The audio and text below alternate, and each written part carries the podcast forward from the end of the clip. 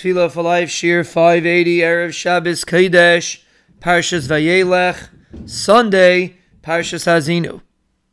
We are analyzing the pasuk Chastecha va'amitecha Tamid Yitzruni, and we are explaining the midah of Chesed and the midah of Emes of the Ribbono Shel Olam.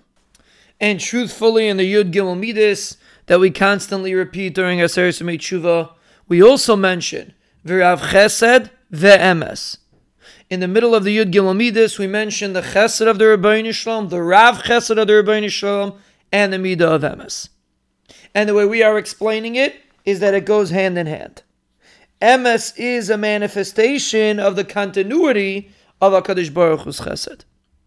But perhaps we can add one piece to this understanding. What does it mean?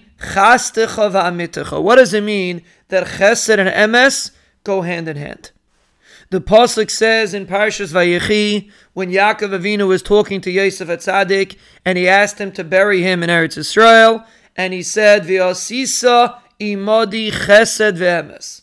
You should do with me chesed ve'emes. And Rashi explains what does it mean chesed ve'emes. Rashi says chesed ve'emes means that you do chesed that you do not anticipate to get paid back for. Chesed shel emes, Rashi says. And when you help out a meis, which is what we're referring to over there, Rashi explains that chesed shel emes. And that's what Yaakov Avinu was asking Yosef to do. Chesed ve'emes means chesed shel emes. Truthful chesed. Chesed that you do not anticipate that you will ever receive a reward for doing it. And that's what we're referring to in that pasuk. So we see another interesting translation in Chesed ve'emes. When a person does Chesed shel emes, it's not just a better Chesed. It's not just a Chesed lishma. It's a whole different kind of Chesed. It's a Chesed shel emes. It has its own name. And the reason for that is because Chesed means that you're being native to somebody else.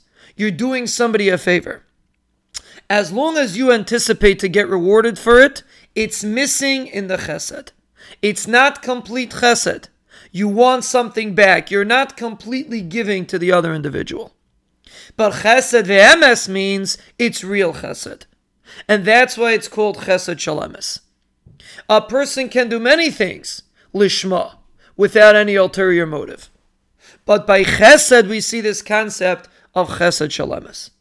And that's what the Torah refers to as chesed ve'emes. And perhaps that's what the pasuk means also. Va'amitecha. We're asking that the Ribbono Shel Olam should give us chesed shel emes, so to speak.